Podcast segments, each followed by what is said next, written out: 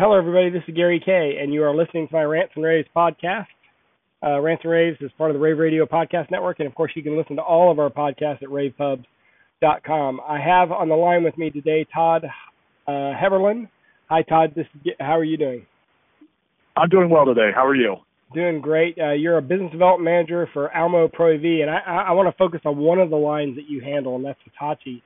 Um, Hitachi is kind of a unique projector company. I think they're one of the best kept secrets in projection right now because they um, they're using both solid state lighting technologies. Most companies have have basically settled on either laser or LED as a lighting technology moving into this new era of lighting um, for projection.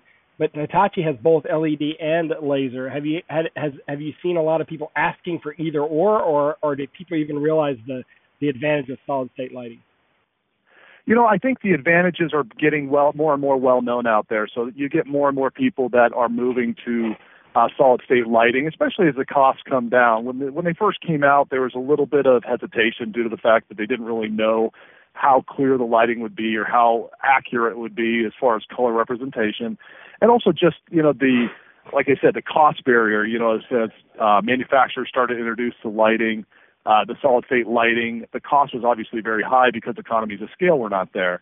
Now, as we see more and more people getting into this up to, you know, 12,000, 20,000 lumens, uh, the cost has come down quite a bit. Hitachi originally focused on the LED lighting just because the true color representation, being able to have the red, green, blue lighting all in one projector instead of relying on uh, other technology such as DLP, it was where they focused uh, first. Now, obviously, needing to get into that higher lumen category, they also were focusing on developing that laser technology. Uh, Hitachi's never been one to be the forefront of cutting edge technology. They're usually one that company that really wants to make sure it's tried and true and tested because they want to release a product that would be rock solid, and that's what they did. So they have in the a, a 3500 lumen WXGA and WUXGA model that's LED lit. So that's kind of more the classroom, uh, small conference room, and then they have a 5000, uh, I think a 5000, 6500, 8000, and on up. They're actually developing a 10,000 lumen laser phosphor. So you'll have both technologies available from Hitachi. And and do they mostly do LCD based or DLP based? So they do both. Um, they're one of the few. The LCD is going to be your uh, what we they call their collegiate level, so it goes up to 5,000 lumens and below. They're still going to be LCDs, and and they actually offer DLP in that range. Their higher end projectors are DLP. As you get brighter and brighter, uh, they find that DLP technology is a little more robust. You don't have the the problems that you have with the LCD panels solidifying, even with the non-inorganic or the inorganic panels out there, um, it's still a lot of times better to have the the DLP technology. It's just a little more robust, and they have both the single chip DLP as as well as the three chip DLP in their higher end projectors. Um, and, and in the early days when laser and LED first came out, it was all about you don't have to use lamps anymore.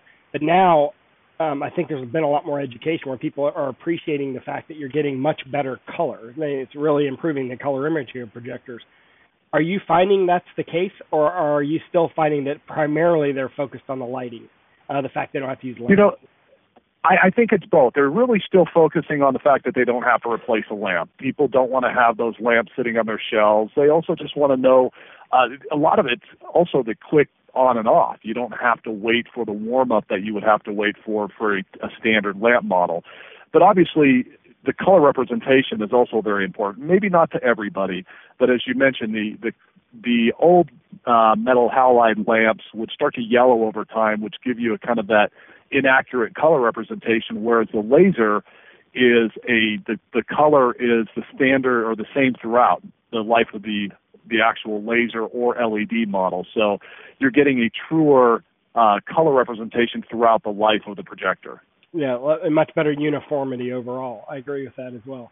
Well, I, I appreciate this. I think a lot of people don't realize that Hitachi does both LED and laser-based lighting, but also does LCD and uh, DLP technology. So they're kind of like a although they don't have a large line of projectors, they've they've got a very targeted line of projectors. And of course, uh, Todd Heberlein, who I've been talking to here at Almo Pro AV, they he handles uh, them along with uh, Tightrope, Bright Sign. I mean, you do a lot of other stuff for for for Almo Pro AV. And of course, if you're interested in becoming an integrator for our customer for Almo Pro AV, all you got to do is go to almoproav.com. Todd, thank you very much for joining me today.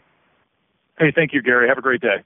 Thank you. And of course, if you want to listen to all of our Rave Radio podcasts, all you do is need to head over to ravepubs.com.